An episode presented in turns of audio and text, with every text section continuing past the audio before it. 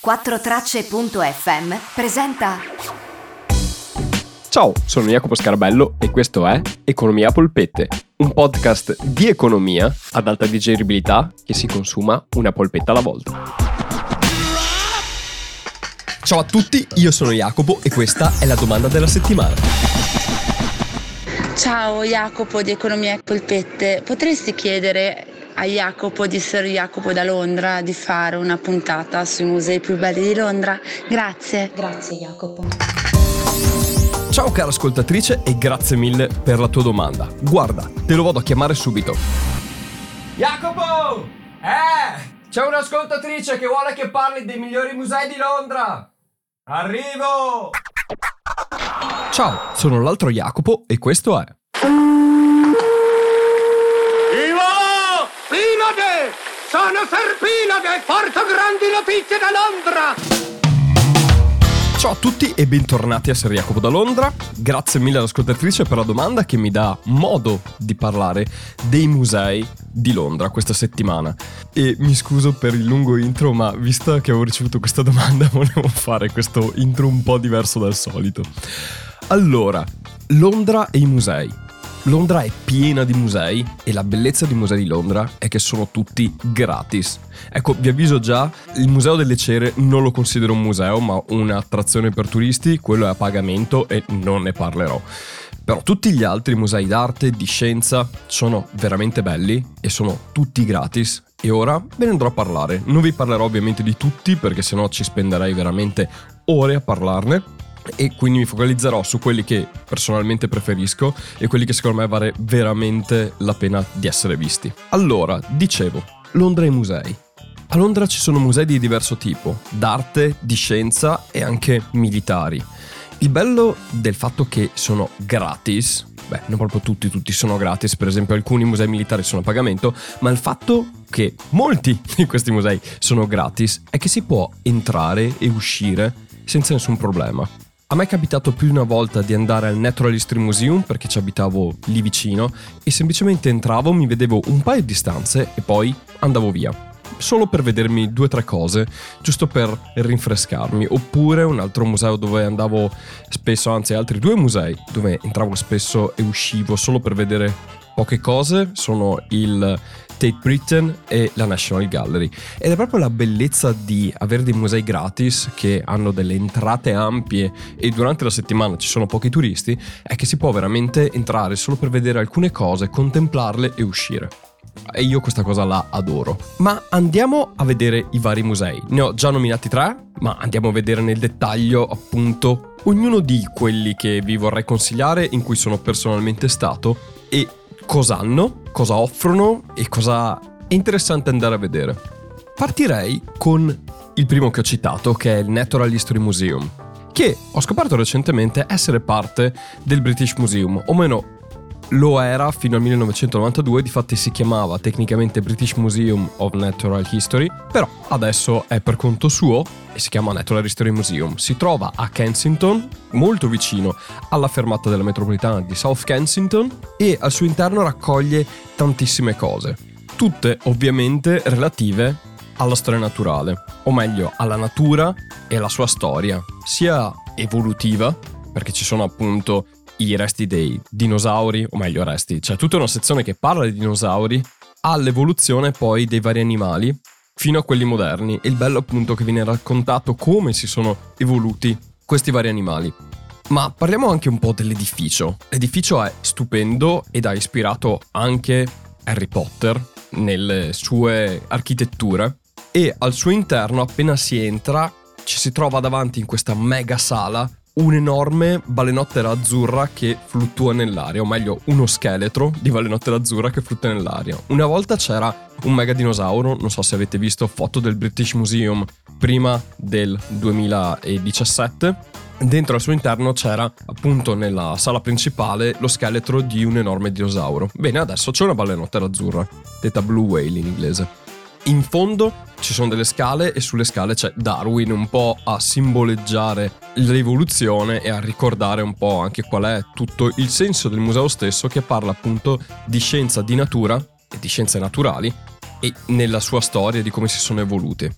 Quindi c'è una parte relativa agli animali, ai dinosauri, poi c'è tutta una parte geologica che ha a che fare con fossili e pietre, direi io che sono un profano di diversa natura, fino ad arrivare a una parte legata alla Terra in sé e a tutti i fenomeni della Terra, quindi terremoti, vulcani, maremoti e tutto ciò che ha a che fare con queste cose qua. Non sono un tecnico, non voglio dilungarmi troppo, ma è veramente bello. Io devo dire che l'avevo visto da piccolo e da piccolo mi aveva affascinato tantissimo ed è stato uno dei musei che mi è più rimasto nel cuore nella mia infanzia.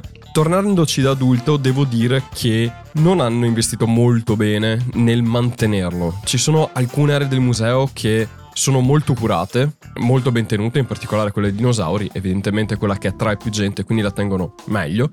Altre, quella dove ci sono i mega animali. Quella dove ci sono tutti gli animali imbalsamati, invece, secondo me, è tenuta non benissimo. Alcuni animali hanno veramente la polvere addosso. E è molto bello perché ci sono molte cose che tu puoi toccare e con cui puoi giocare. Molto interattivo se vogliamo. Però diciamo che è fatto sicuramente per i bambini, si divertono tantissimo a toccare qualsiasi roba, a farla funzionare e a, a schiacciare bottoni. Mi ci diverto io che ho 35 anni, figuriamoci un bambino. Però diciamo che alcune cose sono rotte e altre non le hanno mai più riparate e mi dispiace molto perché è veramente un bel museo. E se lo curassero, anche in questi particolari, sarebbe ottimo. Andando via dal Natural History Museum e andando allo Science Museum, che è proprio dietro, quindi siete sempre lì a South Kensington, lì trovate tutto ciò che è scienza e tecnica. Quindi è un po' un'evoluzione storica non della natura, ma di quello che l'uomo ha fatto si parte dalle macchine a vapore fino ad arrivare alla luna e oltre e alle tecnologie più moderne ed è veramente veramente bello. Mi è piaciuto veramente molto. Ci sono stato recentemente, o meglio, un anno fa e devo dire che mi sono divertito come un bambino. Anche lì ci sono alcuni meccanismi che non funzionano, sono autogestiti dopo tutto, sono gratis e quindi i fondi che hanno non sono elevatissimi e devono gestirli. Ecco, alcuni meccanismi non funzionano più, però anche lì molto pratico, molto bello e poi io, amante veramente dell'esplorazione spaziale sin da bambino, ci sono dentro una capsula, dovrebbe essere l'Apollo 11, reale, non è rifatto per finta per farvelo vedere, ma è proprio quello che è andato nello spazio e per me è emozionantissima questa cosa. In più c'è un pezzo di luna che è proprio bello, c'è un pezzo tagliato di luna che hanno riportato dai vari viaggi sulla luna che sono stati fatti. E devo dire, eh, boh, a me ha emozionato anche solo quelle due piccole cose lì. Però oltre a quello c'è tantissime altre robe. Se vi piacciono le macchine, ci sono anche quelle, le macchine a vapore, l'evoluzione proprio della macchina, nel senso di car, e poi tutto ciò che è scienza in senso ampio. Quindi c'è poi nei vari piani, c'è un piano in cui si parla della matematica, della fisica, delle telecomunicazioni, ed è veramente interessante. Anche lì tutti i bottoni che ho pigiato. Mi pare che sia in quel museo là che c'è anche come funziona lo sciacquone e vi fanno vedere proprio lo spaccato di uno sciacquone come va. E, e per la prima volta ho detto, ah, ecco com'è che esce l'acqua dallo sciacquone. Comunque ve lo consiglio, molto molto bello.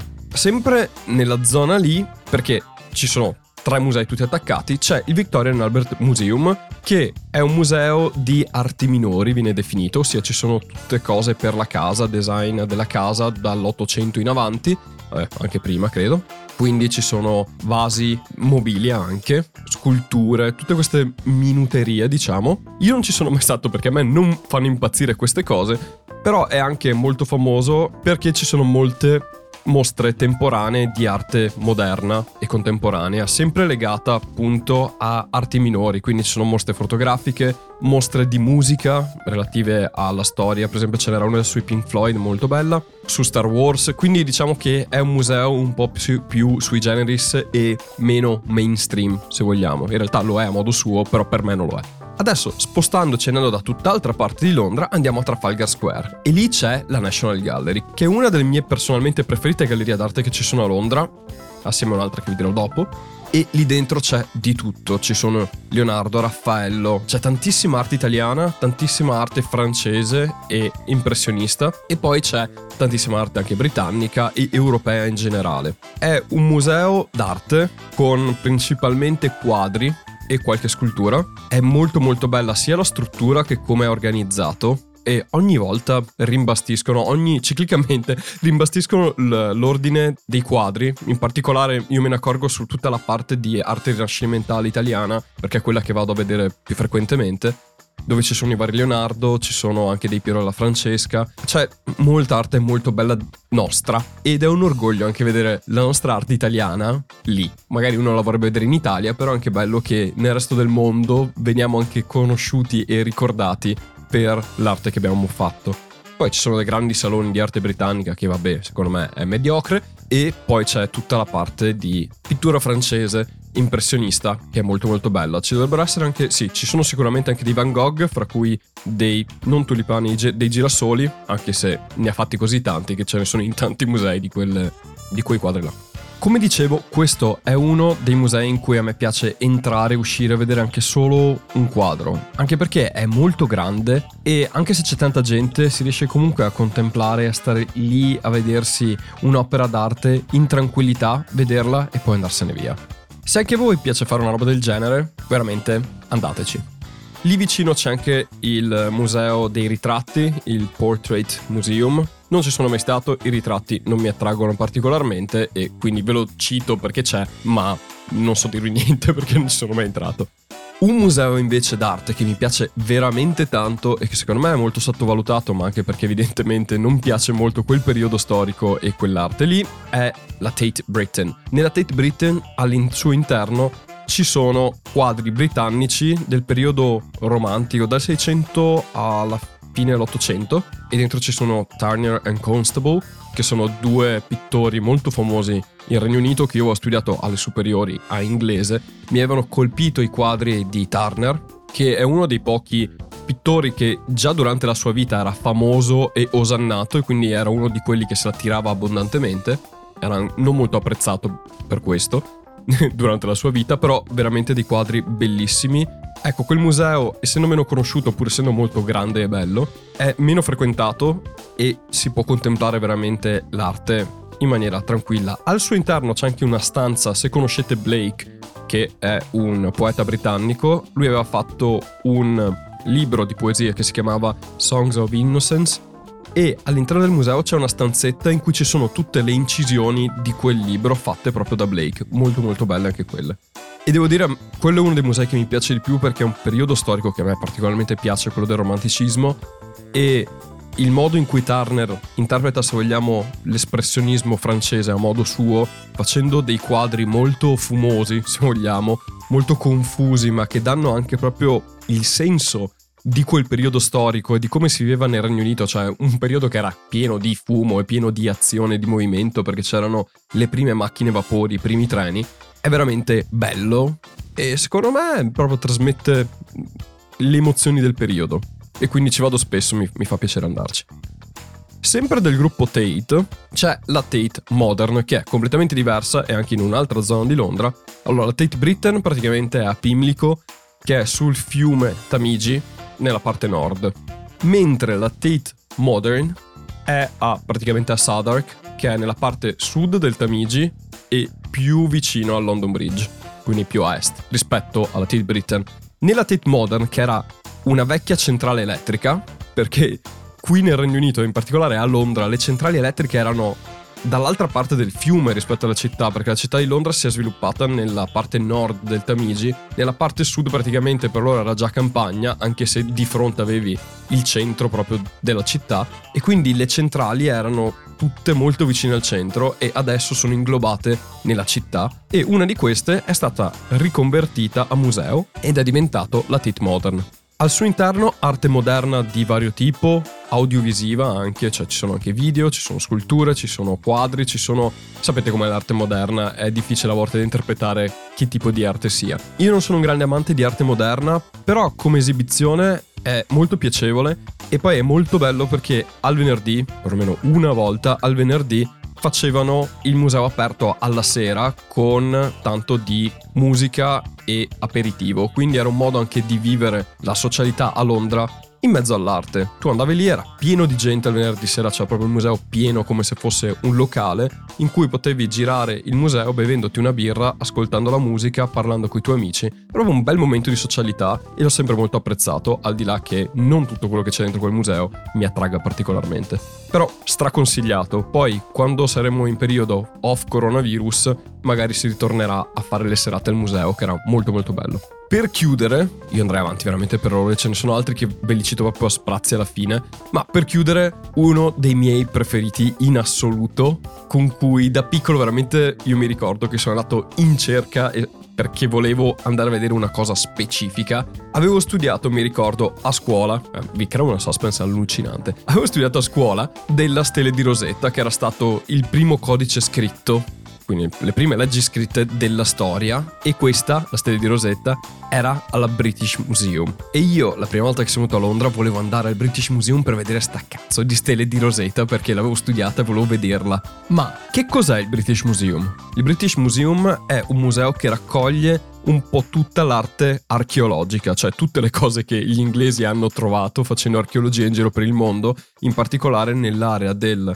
Medio Oriente, Mesopotamia, ex Mesopotamia e Africa. Poi c'è anche fuori da Medio Oriente e Africa, ci sono anche pezzi di cose prese in Asia, Australia e Sud America e Stati Uniti, ma poca roba. Diciamo che la cosa principale è l'arte classica, quindi c'è anche arte romana e arte greca, c'è un tempietto intero ricostruito, c'è un'intera porta babilonese rifatta, proprio hanno smontato i templi e li hanno ricostruiti là dentro. E dentro questo museo si trova tantissima arte antica che si può vedere veramente conservata bene. È un museo bellissimo. A chi piace l'archeologia, a chi piace molto più la scultura e l'arte costruttiva, perché appunto ci sono dei templeti ricostruiti e proprio la porta del tempio di Babilonia. È lì, ci sono questi mega por- cioè il mega portone con anche le sfingi, le chiamerei così, poi magari non lo erano, che erano a fianco al portone, molto molto bello. E poi c'è una sezione molto piccola di arte giapponese che è simpatica, c'è sono, pare un, anche un'armatura samurai, molto bella. E poi c'è anche la parte tutta egizia, sapete che gli inglesi in Egitto hanno fatto Mambassa e ci sono mummie e contromummie. Se siete stati al museo del Cairo o al museo di Torino, probabilmente è poca roba per voi, io non c'ero mai stato, per me è stato interessante. Quindi British Museum straconsigliato, è, c'è tantissima arte archeologica, quindi cose relative alla storia antica e poi ci sono dei padiglioni che parlano proprio della storia dell'uomo e dell'evoluzione anche dell'uomo dal punto di vista più storico. Molto molto bello, anche il palazzo all'interno in cui è il British Museum è stupendo. Bene, per oggi direi che è tutto. Mi sono dilungato anche troppo con solo praticamente 6 musei. Altri musei che valgono la pena di essere visti secondo me sono il Museo Marittimo di Greenwich in cui si parla della storia marittima britannica che è molto molto interessante ed è più militare a chi piacciono i musei militari o il Museo dell'imperialismo di cui uno degli elementi è la stanza di Churchill che parla molto più della seconda guerra mondiale quindi anche quello è un museo più militare. Quello si paga per entrare però. Detto ciò, io vi saluto, vi abbraccio e vi ringrazio per avermi ascoltato anche quest'oggi. Noi ci risentiamo con un'altra puntata di Ser Jacopo da Londra settimana prossima, invece con le mie polpette con cui haha vi ho fatto la gag e ho iniziato, torna mercoledì. Io vi auguro un'ottima settimana e come sempre, ciao da Jacopo.